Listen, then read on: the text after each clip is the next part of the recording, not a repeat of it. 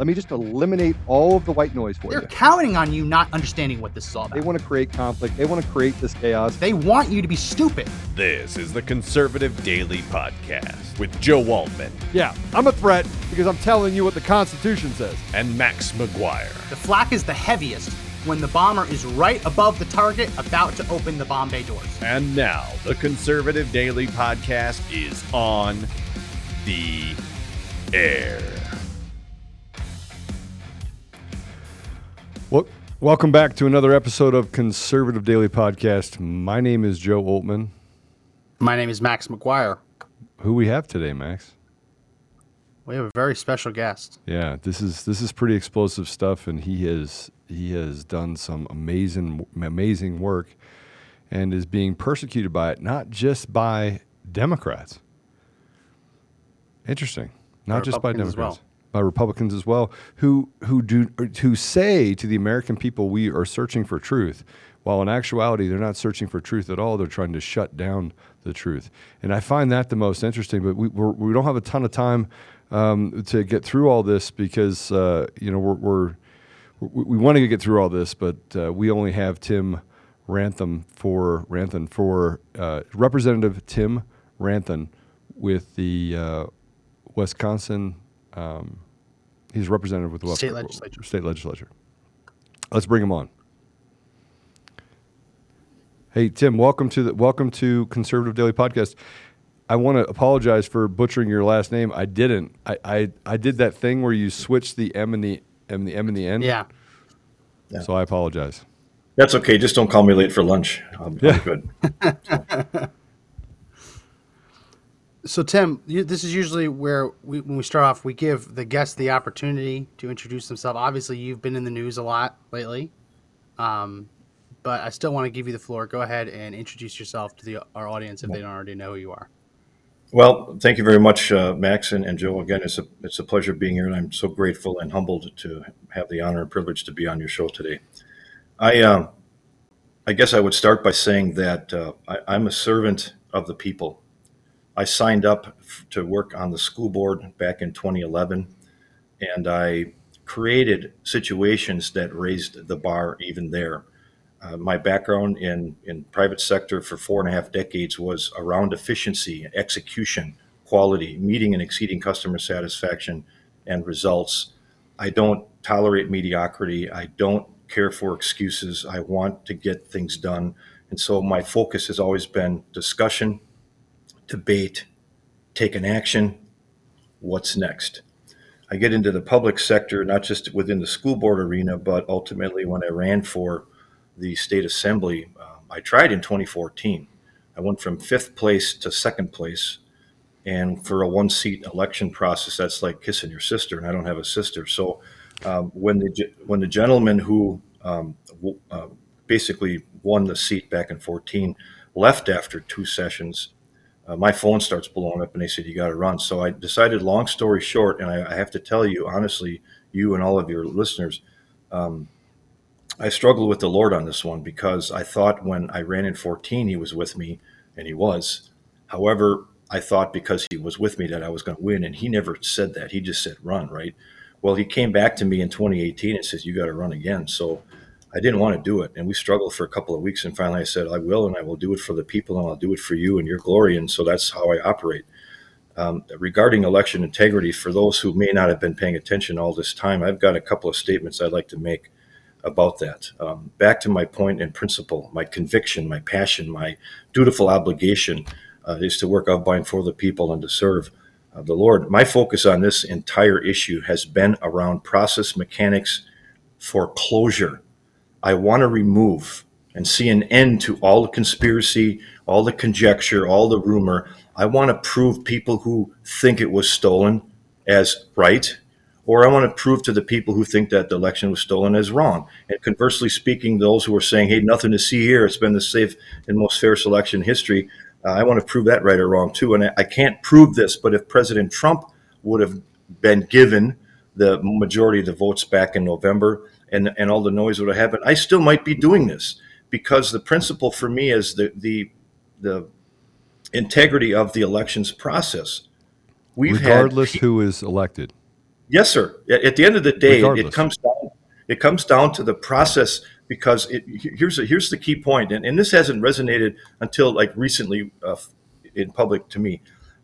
Since the, our nation was founded, people have died protecting it and preserving it. And one of the, the most gracious liberties we have is is our, our freedoms and, and our liberties to elect the people to continue rep- representing us and to continue preserving our, our nation. It's un-American to me and very disrespectful to all of those people who gave of themselves, including those who gave the ultimate sacrifice, to not try to do all we can to bring this to closure. So my focus on this is closure. It's not about people. And, and of course, now the people are turning it into that and name calling and character assassination. But you know, if that's what it takes to get something done, bring it on. I want to resolve this thing. I'm working with, not directly, but you know, I'm, I'm not totally by myself. You've got Representative Brandtjen, uh, the chairperson for the Campaign Elections Committee, working hard to get information. Uh, Special Counsel Gableman is out there doing things. I don't really know where he's at and what he's got, but I can't imagine after seven months of this that he doesn't have something tangible to do something other than subpoena machines and people. There's got to be more to it. So those are the two things I really wanted to say, and and and then that takes me to why I'm on your show today. Uh, I continued the process to try to get people there. There was a, a huge level of indifference and deflection and denial, right, uh, within my own party and within the state uh, legislature, uh, both sides, both houses, Senate and Assembly, and perhaps not to give excuses to those people, but if you don't have it right in your face and to see clearly how the dots connect, black and white, factual data, maybe they really didn't want to engage. So, what I needed to do after I proposed the question or the idea, the thought of reclaiming ballots on October 28th of 2021, I got attacked right away from a senator, uh, a Republican senator in Wisconsin, and she uh, organized a response from Ledge Council, and, and ultimately I got one from the Legislative Reference Bureau that basically said, "Ah, you really can't do it. It's not valid, and there's no mechanism." Well, then I realized that okay, we got a little bit of a fight going here. I got to prove this. We're going to peel this onion, right? So then I went after. Well, here's a resolution that takes care of the mechanism, and then they said, well, the one attorney you had, I had a an attorney from Michigan, Matt DePerno. You may know him. I do may know Matt. him. Matt's a very good man. Yeah, Matt had uh, sent a letter off to Wendy Rogers in Arizona, and that letter applied not just to Arizona, but in my humble opinion, to all 50 states, including Wisconsin. So when I got a hold of that letter, and I met I met Wendy in uh, Sioux Falls, South Dakota, when I went out to see the symposium there, which was very informative. That's another conversation, but. Um, they, they kind of ripped on it. Oh, there's only one guy, and you know his website looks like a used car salesman, and they kind of dissed him to discredit his message but they, I don't think they really looked at the quality of the message. And then I realized, okay, so now you got the Madison bubble attorney stuff going on, and all of this deflection and, and attack. I need to get two to one, three to one ratio so I can power numbers right back and say, hey, I got some constitutional attorneys that say the Madison bubble attorneys are wrong, and that's what I did, and that's the context of, of the presentation. Um, you know, and uh, one other comment I'll make before we can get into this thing and start peeling some onions on this PowerPoint um, all along the way, gentlemen, and to all of your listeners, had anyone, anyone of legal knowledge and legal standing said to me, Ramthun, what you're trying to do, God, God bless you for trying, but you know, it, it, it just can't happen because, because, because we wouldn't be talking about this today. I wouldn't be on your show and I wouldn't have had to make a presentation because I would have been clearly told it can't happen. That is not what occurred when I reached out, so when I when I announced on November seventeenth that the, the vehicle, the resolution, President Trump got a hold of it and he thanked me for it. I don't know if you're aware of that or not. It doesn't I do. matter. I don't. Um, that's what triggered my awareness and my connections with national attorneys. When they started contacting me and telling me you've got something to do here, I knew in my heart I had to see this through to the end. And um, I've I've been getting hammered on it. Uh, my office was attacked last week my staffer who has been helping uh, work with me on this was removed to get us apart so that they would uh, censor my office's ability to uh, address this problem. Uh, ultimately, that's not going to work for them. I've already got situations in place to take care of that, but uh, Well, we, I, I we, did not. can we up- can we talk about that, or do you not want to talk about that right now? Because we do have that link that I'd like to put up if you'd let me. So, I mean, again, we I didn't get to discuss that with you, but we can wait on that as well if you'd like. Well, I don't, I don't want to show, you- show have you show any links at this time, but I, I will tell you the story real quick because I do want to answer that. Um, on Wednesday afternoon, the 19th, uh, the, sec- the uh, chief of staff for the speaker came into my office and asked for the individual by name. And I said, He's off ill today. May I help you? And she said, Well, you know, the speaker allocates um, staffing to offices, right? You know, kind of like you appropriate it, whether it's a, a, a fiscal cost or if it's a headcount at full FTE kind of thing. And I said, Yes, I do. I knew that. And they allocate that. Well, he's going to reassign your uh, full time person to a different office. And I said, okay, do I still have my half person? And they said yes. And um, I called him immediately and um, told him about this news. And he was um, very concerned. And then he focused right back to, well, can I move from the full time to the half time? And when I asked that question of the speaker's office, uh, it does require a sign off on the additional expense for benefits. When you're when you're full time, you're fully benefited. If you go from full time fully benefited to half time, you're still fully benefited. So that cost difference has to be approved. The speaker wouldn't approve it. So it was clear to me that he wanted him out of the office and, and, and moving him on. They didn't, you know, terminate him, but they reassigned him to get him away. Then the next thing he said to me is, well, can I still work with you and, and be with you and, and do this project to see it through with you? Because it's that important to me. What if I quit? What if I resign my position in the Capitol, regardless of what office I'm? What if I resign? Then I'm unemployed. I, I, I don't have any connections. Maybe I could be a volunteer for you. Maybe I could be an intern. Maybe I could be a consultant, whatever. And that's kind of what I'm working on. I don't know. He did resign, by the way. He's uh, he's unemployed. He's a single father, um, single parent family, and uh, you know it, it, that the last couple of days for me personally, from Wednesday afternoon until even this moment as I speak of it, my most serious concern is for him. The human interest element of this story was attacked and it, has been damaged. And uh, I, I, didn't have a whole lot of desire to talk to media because I was really wanting to make sure this guy was taken care of and that he wouldn't, you know, go off the deep end because it's a big deal. But he, he made the decision to pull the plug on Friday apparently, and um, and then some people rallied around saying, well, the guy gave up a full time job, sixty plus thousand a year plus benefits for zero, and we got to do something to help him so he can keep his lights on and take care of his daughter. Yeah, well, and so I think, I think, yeah, I think we, you know, we somebody did put that up there, and we, we, won't bring that up in this show, but we after this show, I will do a special about Tristan as well. I'll do a special okay. when when you're off about him. But what yeah, what yeah, a yeah. what a brave man. And, and that's what people don't understand And the radical left, and I call them the radical left or the rhinos, the people that in the establishment, they don't understand that you know, people are willing to give up a lot because the sacrifice that came before us was so great. And and we we want to we really don't care who the who the president is or we don't care as long as they're duly elected by the voice of the people. And I think that that's the part that gets lost in the media. And, that's and, it right there. And Tim, I, I've been in the middle of all this. I gave up my job. Actually, I gave up my company. I gave up a lot. I gave a 25 year reputation that literally got thrown out the window.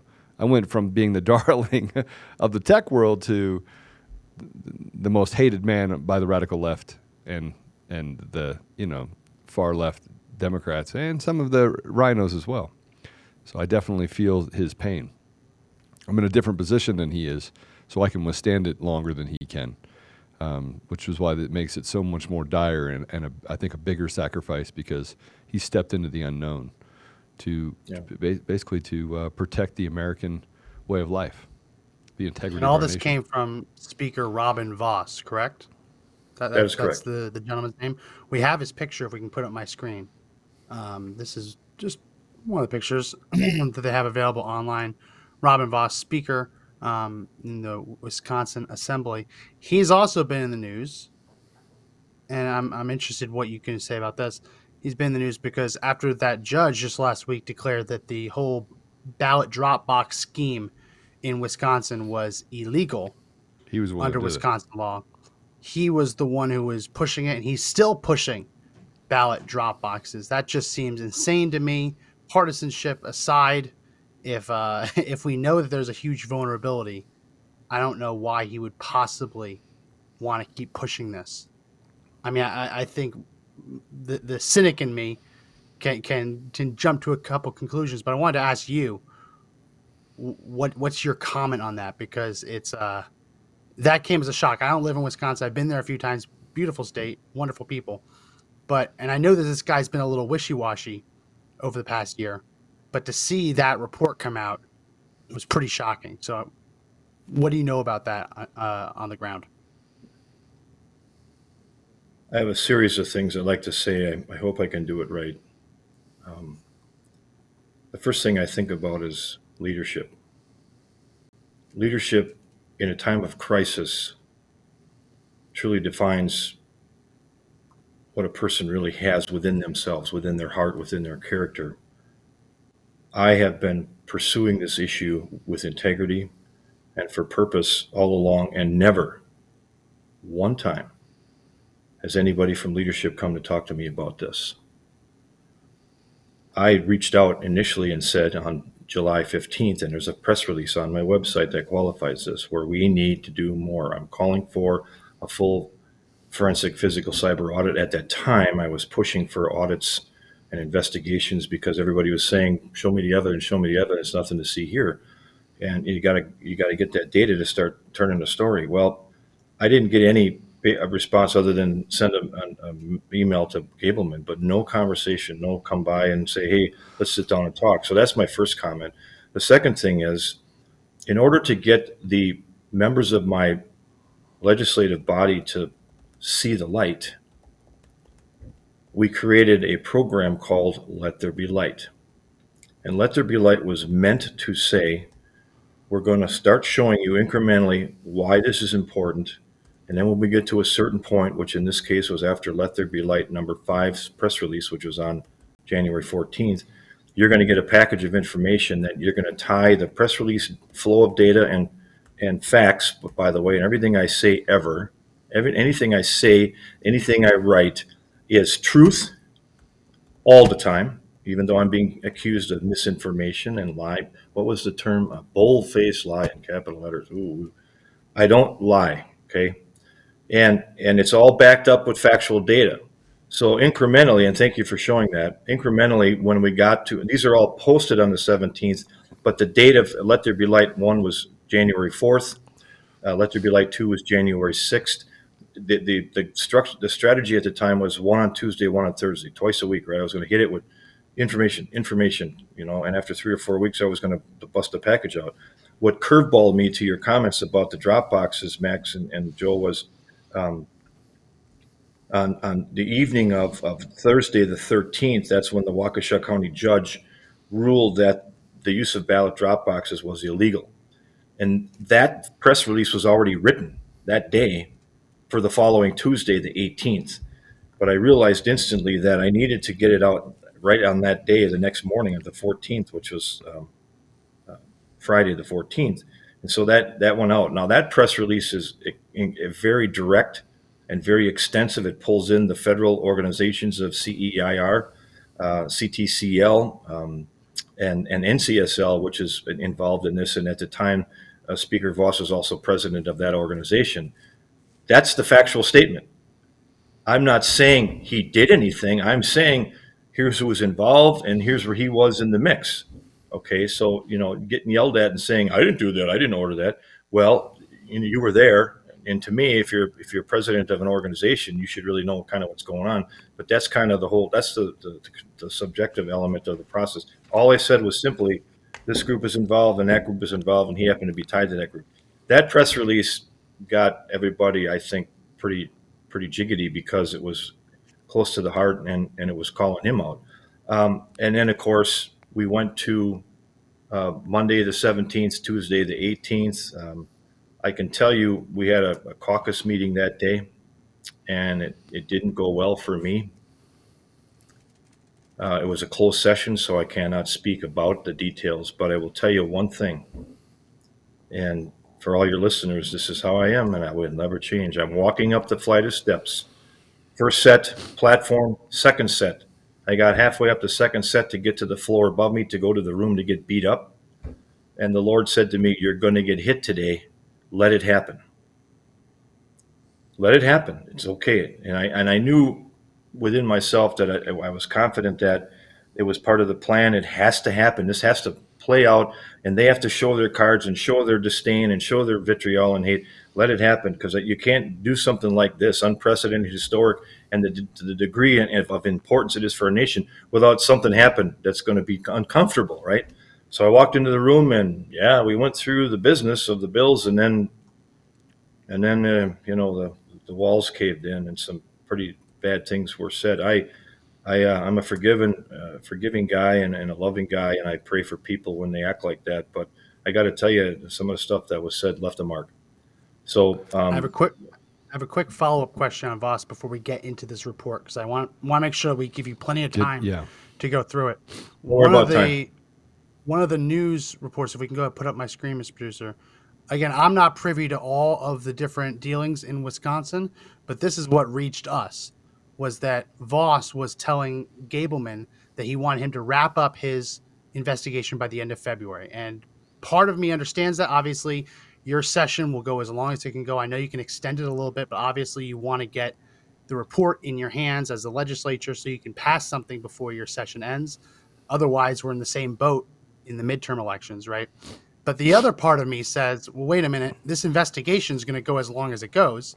And the idea that it's going to end and wrap up at the end of February when Dominion just got served with the subpoena, Dominion is not going to line up and, and, and want expedited to expedite it. Um, so it almost seems like it's an impossible goal to meet that you can't possibly wrap up an investigation this large. I mean, they, they I, I saw just a couple days ago, Gableman issued another subpoena. So, Yeah. is it possible to end to wrap this up by February, or is that sabotage? I don't know how to read it. I'm, I'm spinning with thought. Let me try to answer that. Uh, first of all, I know when uh, Justice Gableman put out special counsel, Gableman put out subpoenas for the mayors, I believe, of Milwaukee and and, and Dane County, perhaps Brown County as well. Um, the Attorney General filed a lawsuit against him, and and Speaker Vos and Representative Brandtjen, chair for the campaign elections, and, and Rep Brandtjen had nothing to do with it, but she got drawn in on the on the uh, on the lawsuit as a, as a comment in the lawsuit, of which I think they had a hearing a, a Wednesday or two ago now. Time flies when you're not having fun. Uh, but in that meeting, um, or in that that, that uh, hearing, Speaker Vos indicated to the judge, uh, "We're going to wrap this up at the end of February anyway." I think that's where the statement came to end it, so that they wouldn't be pursued any further. But she didn't close the case; she left it open. But it's one of those deals where you, you're a party is suing somebody for doing something wrong, and they left that hearing, and nobody lost and nobody won. It's just kind of hanging out there. So I think that's where the the framework for February came from. To your other question, uh, Max, I don't, I can't comprehend uh, the investigation and and or audit related activities around elections uh, should ever end until you have closure. We don't have closure. We will not have closure of February. And I believe in my heart of hearts, and I heard comment about it, but I haven't seen anything yet.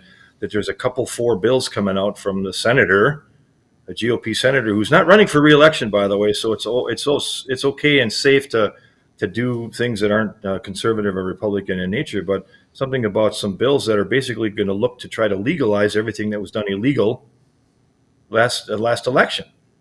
So we didn't do anything wrong, and every nothing to see here. But let's make all these changes suddenly now because Ramthun put out this big factual presentation of data. It's like it, it's it's contradiction on steroids, and so uh, and I think the the actual floor session. To the other last point is, I heard a comment made first or second week of March. So I think he's looking to say that we closed out the investigation, and that'll give us two weeks to rush through some legislation, which normally doesn't have um, a snowball's chance in Hades of, of passing because of our liberal governor. But these bills will support the elements of, of nefarious acts in the 2020 election, and he'll probably sign them.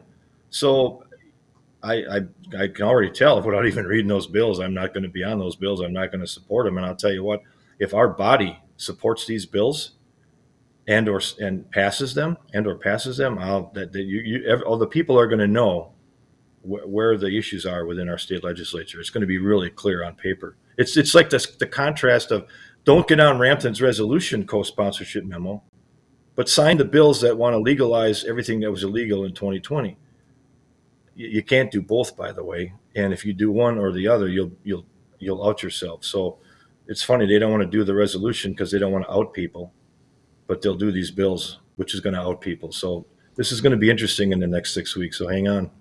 But but why? I mean, well, let's get right into the thing. But I just I don't understand the why. I don't understand the motive other than other than money. We, we know that the that that lobbyists make the world go round. We know lobbyists uh, launder money in large part in order to uh, support candidates so that they can control the the mores of society or the or the the pathway for um, uh, different different legislative bodies. But why? Why? Why, why would you? Why would you sell out your country, knowing the the ultimate, ultimately that will lead to the downfall of our society as we know it? That was an outstanding statement, Joe, that you just made, and that's the heart of this thing. And I don't think they see it that way. I I switched from audits and investigations on October 28th because I could tell we were going to run out of time, and the, the lack of activity for over a year basically told me they were running out the clock. Yeah. So I so I did the dramatic let's reclaim our 10 electoral ballots just to put a stake in the ground and shake the trees and and upset a lot of people. But you know what? Let's frame this problem to we're, we're working on investigations, audits, not going anywhere. Let's reclaim our ballots. Holy smokes, this is really serious. That's when things got got heated up. And so w- what drives them to say no and, and, and deflect and be indifferent and deny? Um, the Establishment. invest the investigation and audit element needs to continue and focus on that point too. So if there's personnel issues getting in the way and obstructing, and there are, and we won't name them because you've already done that for me this morning, uh, that element of obstruction should be in, uh, investigated as well, and, and up to and including uh, bank accounts. If, if there's money laundering going on, who knows what's going on? But I, I, you know what, in my heart of hearts, I don't know why they do this thing. I go back to my opening statement. I serve the people. I, I work at the pleasure of the people. I, I took an oath on the Constitution. Everything I'm doing is truth, and it's focused on the Constitution, and it's focused on the people, and it's focused on Him. And and that's it. And I'm I'm safe and comfortable and confident in that arena, and I won't change. Other people around me don't seem to be that way, and I can't explain it. I can't explain it. Well, let's jump right in. Sorry, Max. Go ahead. Please. Well, before we do, I, I don't want to cut you off while you're in the presentation, so we're going to take this moment to remind everyone before we get into this that this podcast is sponsored by AirMed Care Network, the premier insurance plan to cover you and your household should any of you suffer a medical emergency and need to be airlifted to a hospital. It's not something we all think about. It's not usually a top of mind, but this is something we all should have. Anyone who's ever gone to a hospital by ambulance, you know it's incredibly expensive. Your insurance not, is not going to want to cover it. It only gets worse when you have to be transported by helicopter. And it's not just people who fall off the side of a mountain or get lost in the desert. Lots of people need to be airlifted in the suburbs and even in the cities just because traffic won't let them get to the hospital quickly any other way. Don't let this possibility bankrupt your family. Sign up with AirMed Care Network. It starts at just $85 for one year, covers your whole household. It's less if you're a senior citizen, it's less if you buy three or five years at a time. And when you sign up using the link in our description, airmedcarenetwork.com forward slash daily, and then use promo code daily, they're going to give you up to $50 back in the form of a gift card's free money. So again, go to airmedcarenetwork.com forward slash daily and use promo code daily to get up to $50 back. All right, we can go ahead and put up my screen. I have the presentation, um, so we can put that behind us and we can go through this. Um, so what, I'll give the floor to you, Tim. Um, I'll go to page one. Just, just when you want me to scroll down, just let me know. Well, my yeah, my opening statement on this action right here is to qualify how the presentation ties to the resolution. So the clause related expressions, which are statements as well as backed up by data, qualifies the asks or the whereases in the resolution. So, and they were done in sequential order. So clause one through clause 30, whatever, I forgot the number, um, tied the statements in the resolution till you, till you get to the therefores. Okay. So the whereas, whereas, whereas, those are the asks. The clauses qualify the asks. Then at the end of the clause section, you have your constitutional attorney opinions and their bi- bio- biographical data, where you know their backgrounds, their history. Some of these people, this uh, attorney John Eastman, um, incredible. They're man. all incredible. they're all incredible people, but this guy's got a list of credentials longer than my arm, right? And he knows his stuff, and so and that and that takes us to okay. Here's the evidence. Here's the justification that you can do what you can do. Here's your summary. That's the whole point of leading them to water and making them drink. And if they don't want to accept the water that's in front of them, uh, they're going to have to defend that with their constituents and the nation. And that's the, the story for this this uh, presentation. So, so I want to say this for the people that are listening in the audio version that I will be posting the uh, link to the resolution as well as the link to the PowerPoint. We will be putting it out on all social channels, but you'll be And able we'll, to find we'll put it at- in the comment section. We'll put it in the We'll- comment we'll put it in the section. comment right now. section.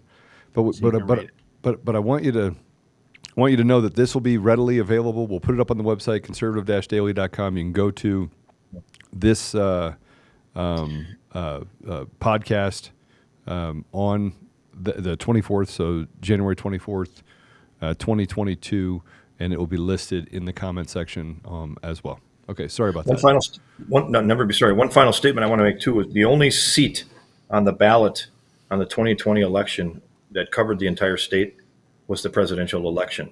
This is a this is an electoral college constitutional presidential election focus. It has nothing to do with any other seats that were on any ballot for the 2020 election. This is only for uh, the presidential election. So the introduction and the bullets on the screen kind of speak a little bit differently, but hit the same uh, comments I would I just made. I just want to make it clear that the clauses correlate to the resolution, so everything's one to one, and it's laid out like a court case, where you've got the you know the data, the, the, the evidence, and, and the and the support for the evidence. It gets you to a place where, as a jury, literally, the people who look at this are the jury saying, "I, I see the merit, I see the uh, the the uh, the guilt."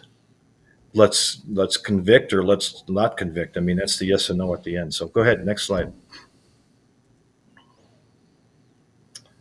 That statement is uh, a Rasmussen poll that tells me and anyone else who cares that a majority of the people in the nation believe the the election was not fair.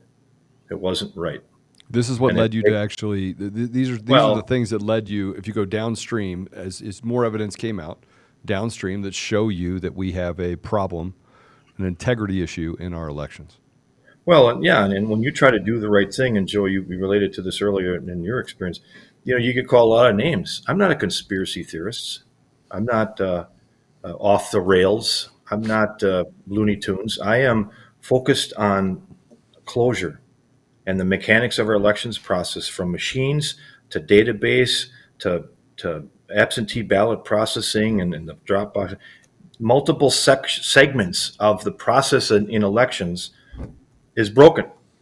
It's compromised minimally and, and ultimately broken in some cases. I believe a lot of the clerks in Wisconsin, their small element of process where they're at their, their polling locations and whether they're municipal clerks, by the way, there's 1,852 of them in Wisconsin, plus 72 county clerks, you, roughly nine and a, nine and a quarter, 1,925 people are clerking around this process. Um, they their small little environment probably not where a lot of the issues occurred.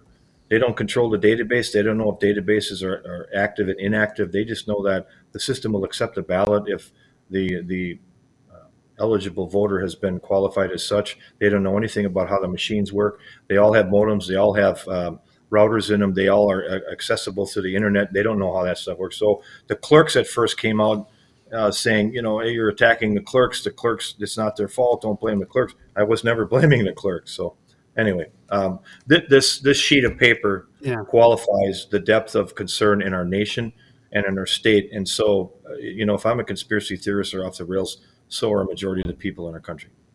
I love I love having Well, these yeah. conversations with people because the way the media portrays you, they make it sound like you're on, out hunting for Bigfoot in your spare time. I, mean, I actually saw something like that. It was, it was But it's always fun having these conversations because we have conversations with people, and you look in in Newsweek or any of these other like when it rises to the national level, they make it sound like they literally have a tinfoil hat on, but you're you're nothing but completely reasonable. Um, one know question what's- I don't I, I, I don't want to take up too much time because we want No, to it's okay. this. Don't, don't worry. I, Don't I worry remember about. From, I remember from Gableman's presentation that he found that there was a, a very strange correlation. You said that there's all these different clerks, the county clerks, right? I remember seeing a graph, and I'm seeing if I can find it. It's buried in my email that showed that they were all changing the the voter registration numbers at similar frequencies at similar times. It's in my it's in my PowerPoint. We'll get to that Yeah. slide. Okay, okay. That's a, that's a Okay. Dr. uh, Douglas Frank item, so. There's the resolution. I don't know what to say there. It's pretty self-explanatory. Um, it talks about the flow, the education element of how we get people to understand why this is an issue, and they should be concerned about it. Okay, scroll down. The illegal drop boxes and tied organizations. Yes. Center for Tech and Civic Life. So, so one of the things that happened for me was on March 10th of 2021, new chairperson for campaign and elections, Janel Brandtjen, had a hearing. And it was the first hearing where an individual came in and spoke specifically about the elections process, and in this case, specifically about Brown County or the Green Bay area. Erick Kaardal came in, he's an attorney. And I was sitting about six feet away from him, and I watched his hour and nine minute and 43 second presentation, who's counting, where he t- spoke about what didn't happen in Green Bay that should have and what happened that shouldn't have. And that was where I, I, I think I, if I wasn't all in yet at that time on the importance of this issue, that's when I, I fell right in. This, this is a big deal. And if it can happen anywhere, it can happen everywhere in the state. And if it can happen in any state, it can happen in every state. So CTCL, this is all part of the Zuckerbuck connection where the monies came in. These organizations are set up. Um, I don't remember uh, election. I don't remember what the acronym is for CEIR, election um, innovation and research or something like that. Um, the, NCSL is a national conference of state legislatures. They're everywhere too. So if you if you infuse your your plan into organizations that touch all 50 states, you have a good chance of getting a return on investment for your initiative. And I think that's what this slide talks about. That toward the end, it talks about specific in the 72 counties. It's, it qualifies that the laws were broken last uh, November, and there is a letter that you come to shortly where uh, the speaker and the uh, majority leader for the Senate at the time approved the boxes and, and supported their use. And that's the qualifier that ties the fact that they were behind it and they knew about it and they said it was okay. And Zuckerberg poured over $350 million into CTCL. Yeah. And, and Wisconsin, Buy a lot of drop boxes. Wisconsin received 8.8 million. That's in my slide presentation as well. Yeah. So I, I can't. Really, I think that's the letter. Yep, there's the letter. Hmm. So if you go to that that that middle paragraph, and you'll see there's some brackets.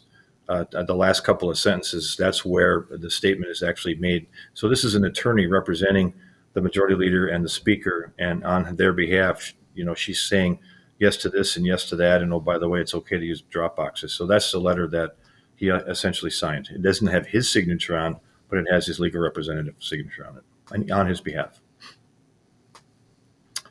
Um, self-explanatory. It, it speaks at the uh, rebuttal. Yeah. So, so by the way, this is um, people on the audio version can't understand what you're saying when you say self-explanatory. So if you could just tell them what this is really quickly, and then say that this is uh, on this slide, they'll talk about the Supreme Court um, response. This talks about what the clerks did uh, in, early in the year um, to get ahead of uh, early voting and all that. Uh, so for Dane and, and Milwaukee County clerks, they issued guidance to suggest everybody dec- declare themselves indefinitely confined because of the pandemic. So there's, there's a slide on this too. The numbers were like four, 4,500 people at the time. It jumped up to 160,000. So we had a lot of people that decided that they would just say they're indefinitely confined. And by the way, if you're indefinitely confined, you, you can get uh, ballots sent to you. You don't have to show uh, that you're eligible with your um, photo ID card or your driver's license. You don't have to qualify that you're a legal resident. You can just get as many ballots as you can, and you can fill them out and send them in, and and they'll get processed because they were indefinitely confined. So 160 some thousand, right? Um, that's that's well, what was the difference in the in the state? Twenty thousand eight hundred sixty-two votes. I mean, right Yeah. there, it's enough to, to change the outcome, right? So that's You- what this and is you can about. confirm you can confirm there hasn't been a rash outbreak of like polio or any other disease that could affect Wisconsin residents more than other residents in states that would make them incapable of getting out of bed and leaving their house. Yeah, I can confirm it, and I and I think too when you sign up and say that you're indefinitely confined, there should be some proof that requires, or, or there should be some required proof that says, well, here's why I can say it. I am confined to the bed, or I have this condition, and there isn't any follow up to confirm. You can just say it and it happens, and I think it sticks on your record until you take it back off. So anybody who said they're indefinitely confined in October, uh, November of 2020 still may show that on the record. They may be able to vote indefinitely confined in, in April for spring elections, in the midterms in this coming November. I think they're still listed as indefinitely confined. So this problem hasn't been resolved yet. I think it still exists. And you can correct me if I'm wrong. I, I, I believe I remember that the the state supreme court refused to let this go forward as like a, as like a class and that the GOP, if they wanted to go after people who fraudulently labeled themselves as indefinitely confined, they would have to do it on a case by case basis. Has there been any progress on that? Obviously, that kind of blew up the possibility of getting this adjudicated before um, the inauguration. Has there been any movement on that whatsoever? Because people who said that they were indefinitely confined and then then walked walked outside their home, got in their car, and and drove to movies or whatever, obviously that's fraudulent has there been any movement at all to identify these people? Not to my knowledge. Some people popped up when they were looked at individually, like one of the state senators who's no longer a senator. Um, she says she's indefinitely confined, and on her Facebook page, she's in Mexico having a good time. So, um, yeah, uh, current gubernatorial candidate Rebecca Kleefisch also said she's indefinitely confined, and I don't see any evidence of why that would be for her either. But that's just me. Um, evidence, the Supreme Court ruling, again, we, we, we, we state the issue. We follow it up with the data to qualify the statements are accurate. The, the next slide you're showing now talks at evidence for number two's uh, clause. Uh, and, and that was that that case that I was just referring to with the state Supreme Court talking about the indefinitely confined? Yes, yes. yes. Oh. Yeah. The next slide you're speaking, uh, bringing up here is the rush to certify. And I, by the way, I felt this too we had until um, December 14th as a state, uh, I believe, to send our, our uh, electoral ballots into Washington to prepare for the January 6th congressional certification. And in this case, um, the Wisconsin Election Commission, and I believe the chairperson for the commission, her name is Ann Jacobs. Uh, she's a Democrat. Every every two years they change from one party to the other. So currently through the, the 2020 election, we had had a Democratic um, chairperson, but she moved this information to the governor's office, I believe, on November 30th, uh, way premature for time. And, and even one of the other commissioners, who happens to be a Republican, filed a complaint against um, that situation, not just to the administrator for the Wisconsin Elections Commission, Meagan Wolfe, but I believe the um, the chairperson was involved in that too. And uh, I don't think anything happened with that either. But he, even one of the members said, "Hey, what, what's the rush? We have to validate that. They never talked about it as a body. That's what really bothered him, if I remember right. He was upset that actions were taken, decisions were made without consent of the of the commissioner body, the full six members. So he filed a case, and it's the next slide will show that. The next slide will show that. There's the case right there. So again, say it, back it up with data. It shows the case. So this next bit, the CTCL, this is that organization with the Zuckerbucks, the nefarious emails in Wisconsin 5. Talk about this.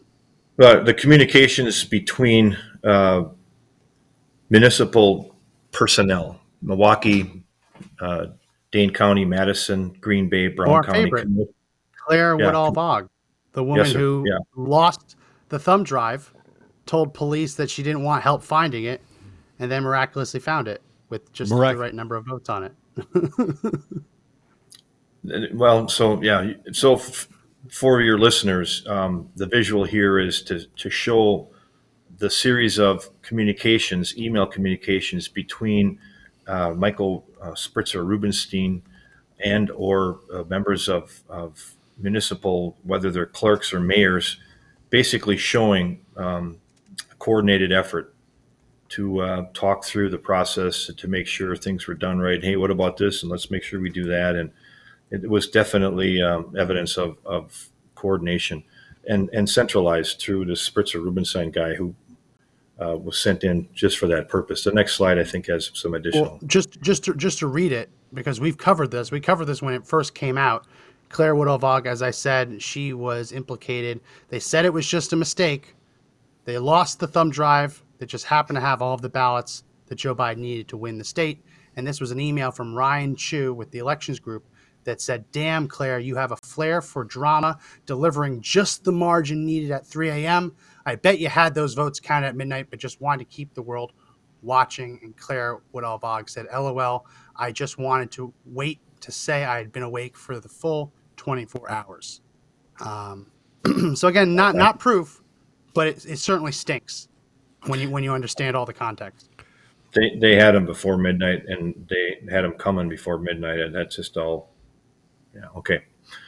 Um, FIDO keys, the first item, uh, going back to my 1,852 municipal clerks and 72 county clerks in Wisconsin, there were 3,138 people who had access to the Wisconsin uh, voter database. Not 1,925, 3,138. This, this evidence uh, clause and slide starts to speak at the WisVote database and, and to compound the concerns I have with this issue. So, You've so read, read the- the third one if you would. The outside actors, uh, you know that that- that's really important because they could actually do it in real time. they can do it in real time. And what's even more concerning, Joe, is is if, you're a clerk in uh, Racine County, southeastern corner of the state, and you want to log into Eau Claire County, northwestern part of the state, you can do it from Racine. You can see the data in Eau Claire from Racine. You can change the data in Eau Claire's uh, WISVote section from Racine. And what So uh, got- what systems are used there? What what system is that in Racine? I don't know how to answer that question. I'm not sure what. what election what what election machine company is in Racine? Um, I believe Dominion. Yeah. Now, let me let me expound on that. Dominion is exclusive in 15 counties in the state, and it's sharing uh, their services in five others. So they touch 20 out of 72 counties in the state. ES&S is the other main manufacturer. They are in 31 counties exclusively. So you've got 51 out of 72 counties that are be, between these two, and these two companies share the same information, they share the same data. They can talk to each other. So, you know, it's not just one; it's it's all. And I don't know why ES&S isn't getting more scrutiny, but go ahead. Well, well, they should get more scrutiny based on the code base and the you know the information coming out about how they share information, the incestuous nature of people going back and forth between the companies. But I'm gonna let you keep going. Before you move on the slide, though, uh, Max, just go back to that. So the, the other thing I want to make clear to the people is, as I was looking into this issue, because I'm engaged and I care, um, the data, the, the information, the database, call it the database, the file, the voter file, seven point one. We're going to get to the slide number, but they're they're all in one place. The only difference between who can vote off of that voter log uh, database and who can't is the word inactive and active. The data is all there and you can switch it from inactive to active and back. Nobody knows about it right? The other concern is it's on the same server. Minimally i think we shouldn't carry more than the, there are people in the state. We'll get to that slide i don't want to get too premature here but that's another problem with this uh, wisconsin election commission they think it's okay to have everything in one place and one-stop shopping and keep all these extraneous records for who knows how long and and you know we got 5.9 million people in the state and we got 7.1 million names in this log that doesn't that doesn't work right off the bat. That's a, a setup for fraud. So I'm, I'm just concerned about same same file, data file, same server location. That's very hackable and very um, dangerous. So go ahead, next slide. This is uh, an expression from Captain Seth Keshel.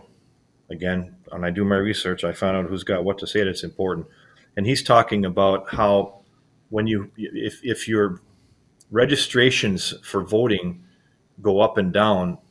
If, if they go up, something comes down, and conversely, it goes the other way. When when you lose something, the other one changes.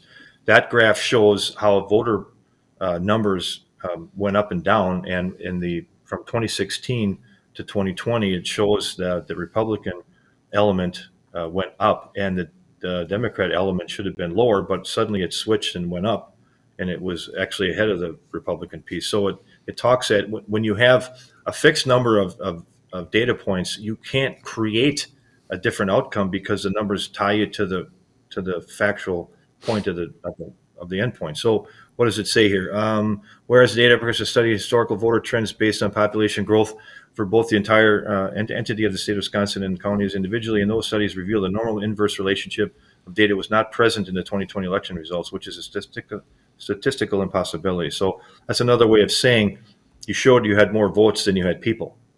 Basically, is what that's saying. You couldn't do it. Inverse. Yeah, the, the the new voters added to the voter rolls exceeded the population growth and the did. number of people you'd expect to naturally. That's it. Right. You said it better. You said it better than me. Thank you. And this and this side qualifies it. This slide rather qualifies it. When if you go from 04, you can see uh, red versus blue. I'll use colors for the listeners, and you can kind of see where when something goes up, something comes down. And so, and, it, and it's a little bit more clear. It's a lot more clear when you get to 12, 16, and 20.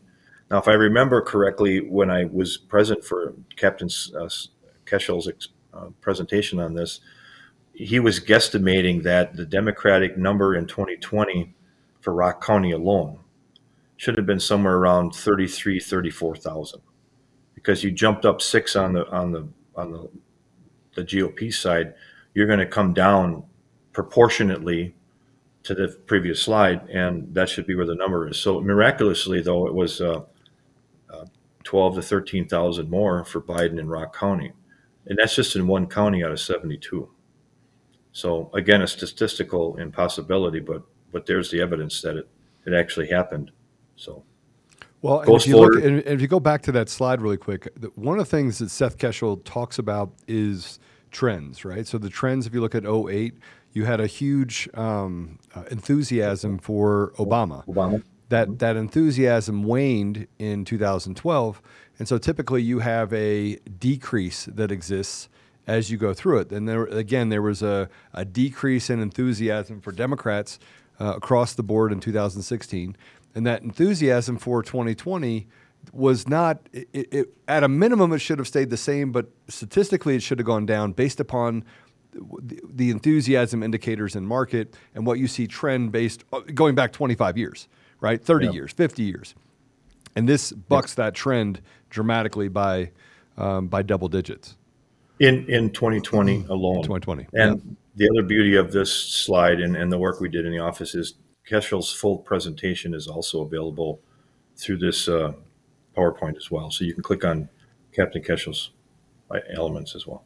Okay, perfect. The left claims that this that, that this graph right here represents people wrongfully taken off of the voter rolls, and they say that this jump was just them directly being re-added. Well, we already they're, have they're that making the evidence, too. argument. They're, they're making What- what- the argument that that they should never have been purged to begin with, and they purged them in 2016, and they were just righting the ship, restoring their right to vote. Well, Um, the next the next slide speaks at some of those numbers, and I don't know how how we can qualify that to be fact. Again, I started to say earlier, there's 5.85, 5.9 million people in the state. The voting population of 4.5 of those 5.8 are people over 18, and of the over 18, four and a half million, we had 3.3 vote in the 2020 election. I don't know why we have 7.1 million registered voters um, the, database reflects that many. And again, it's it's loaded up with inactives as well, including deceased people. I don't know why you carry a deceased person in a file. There's obviously not going to be using that again, but it's still out there, and it can be changed from active to inactive or inactive to active and back, and nobody knows it. So that's the kind of stuff that allows um, nefarious acts to occur. So I'm sure you have this in another part of the slide, but that was part of what came out, and I believe it was Gableman's presentation. That as long as they remove them at a certain point, at a certain time, they It's can coming. then add them and not have to hit the reporting uh, requirements. Correct. It's all a timing element, and the system sees them as active because they've been made in, made active, and then somebody go back in. Again, goes back to the FIDO key access. You got the key access and you got the password, right? Thirty one hundred thirty eight people, a lot more than we have that our clerk qualified, had access to the machine. It only takes one. It only takes one person to go in there and move stuff around. So here's a, a- some more Yeah, the qualifying data. numbers. Yep, there's the number seven point one. It's all there. Canvas Canvas irregularities. irregularities. Yeah, that, that talks at uh, uh, additional data where in the database itself, uh, I remember, without even looking at the slide, because I don't want to mess my thought up here, I remember something about uh, forty-three thousand people shared the same cell phone number, and twenty-three thousand people shared the same address. That's you, how do you have that? You can't have that. And then, or some sites had people voting, and you go and there's a slide on this. It's a vacant lot. There isn't even a residency there. So they're using the database to say it, it's legalizing a ballot, but the credential to the ballot that that is supposed to legalize it doesn't exist. So therefore, the ballot shouldn't be legal. This is where the ghost voters, the phantom voters, um, the the fabricated ballots are. Now- that's where this comes in. They use this stuff. L- listen, we, we know we know for a fact that the fraud exists in the machines, and I'm, I'm going to I'm to qualify that because I'm a subject matter expert on system architecture. Because once once they know who voted in person, once they know who voted, then they know who. If they know who voted, Tim, what else do they know? They Who know didn't who vote. didn't vote. And if you have access to the voter logs and you can reassign those phantom voters votes to that ballot, you can bypass all this, and that's where you get into the dead voters and the 200 per per deal. They knew that they had to cheat massively hmm. in 2020, massively, in order to overcome the American voice, the voice of the American people saying, "We want to stay on this path because it is actually doing us good as a country." Right. So it's really it's really interesting that you talk about phantom phantom ballots because I believe and I'll go back to to and it, this is supported by facts. Go back to uh, Maricopa. Every one of the ballot boxes when they were delivered were open, and everything was disconjointed every box because they had to fill in the gaps in that five months they had before the audit in order to match up to what they put inside the system. It's fraud. It's fraud. Well said. Well said. Okay. That's something that CTCL did. They accessed this database to find what they said w- were uh, dis- uh, disenfranchised voters, basically code for uh, African Americans, Hispanics, and they identified people who hadn't submitted their ballots yet and sent ballot harvesters, allegedly, out to go collect them um, in real time, literally in, in, in real time, finding this all out. I would agree, and, and I, I find that to be a level of discrimination as well. They picked on minority elements within our large cities, and I think that's why they targeted the large cities as well. And, and I feel I feel bad for those people. They were taken advantage of. They weaponized them. Yes, sir. Yeah. Okay. Let's go. Uh, this is a This one is this all is a- evidence for addresses that don't really exist. Correct. yeah, or, or or to show how ridiculous it is to have you know people voting from a spot that looks like a parking lot, and unless they were counting the fish in the lake. I don't know what they were using for for data, but I'll eight hundred and zoom in just so people can see this. 862 people 62, registered yeah. to vote at this little vacant lot. Total beds zero, but 862 people were registered to vote there. I don't know why Wow. people don't think that's a problem in my my uh, legislative body, but yeah, that's a that's a really good one. That makes me shake my head every time I see it.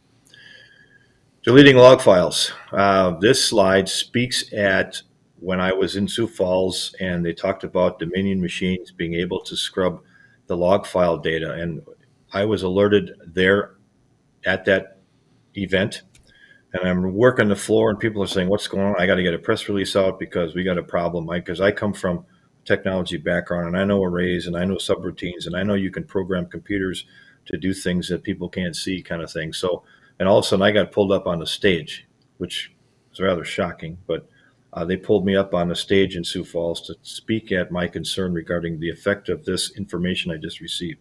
So, to, to spin a little more on this, on June 2nd, the Wisconsin Election Commission met with Dominion, and Dominion asked, can we upgrade the machines? And, and the process is to replace the image. Has nothing to do with the ballot data. The ballot data is removed from the, from the device and put onto a thumb drive, but just the ballot data.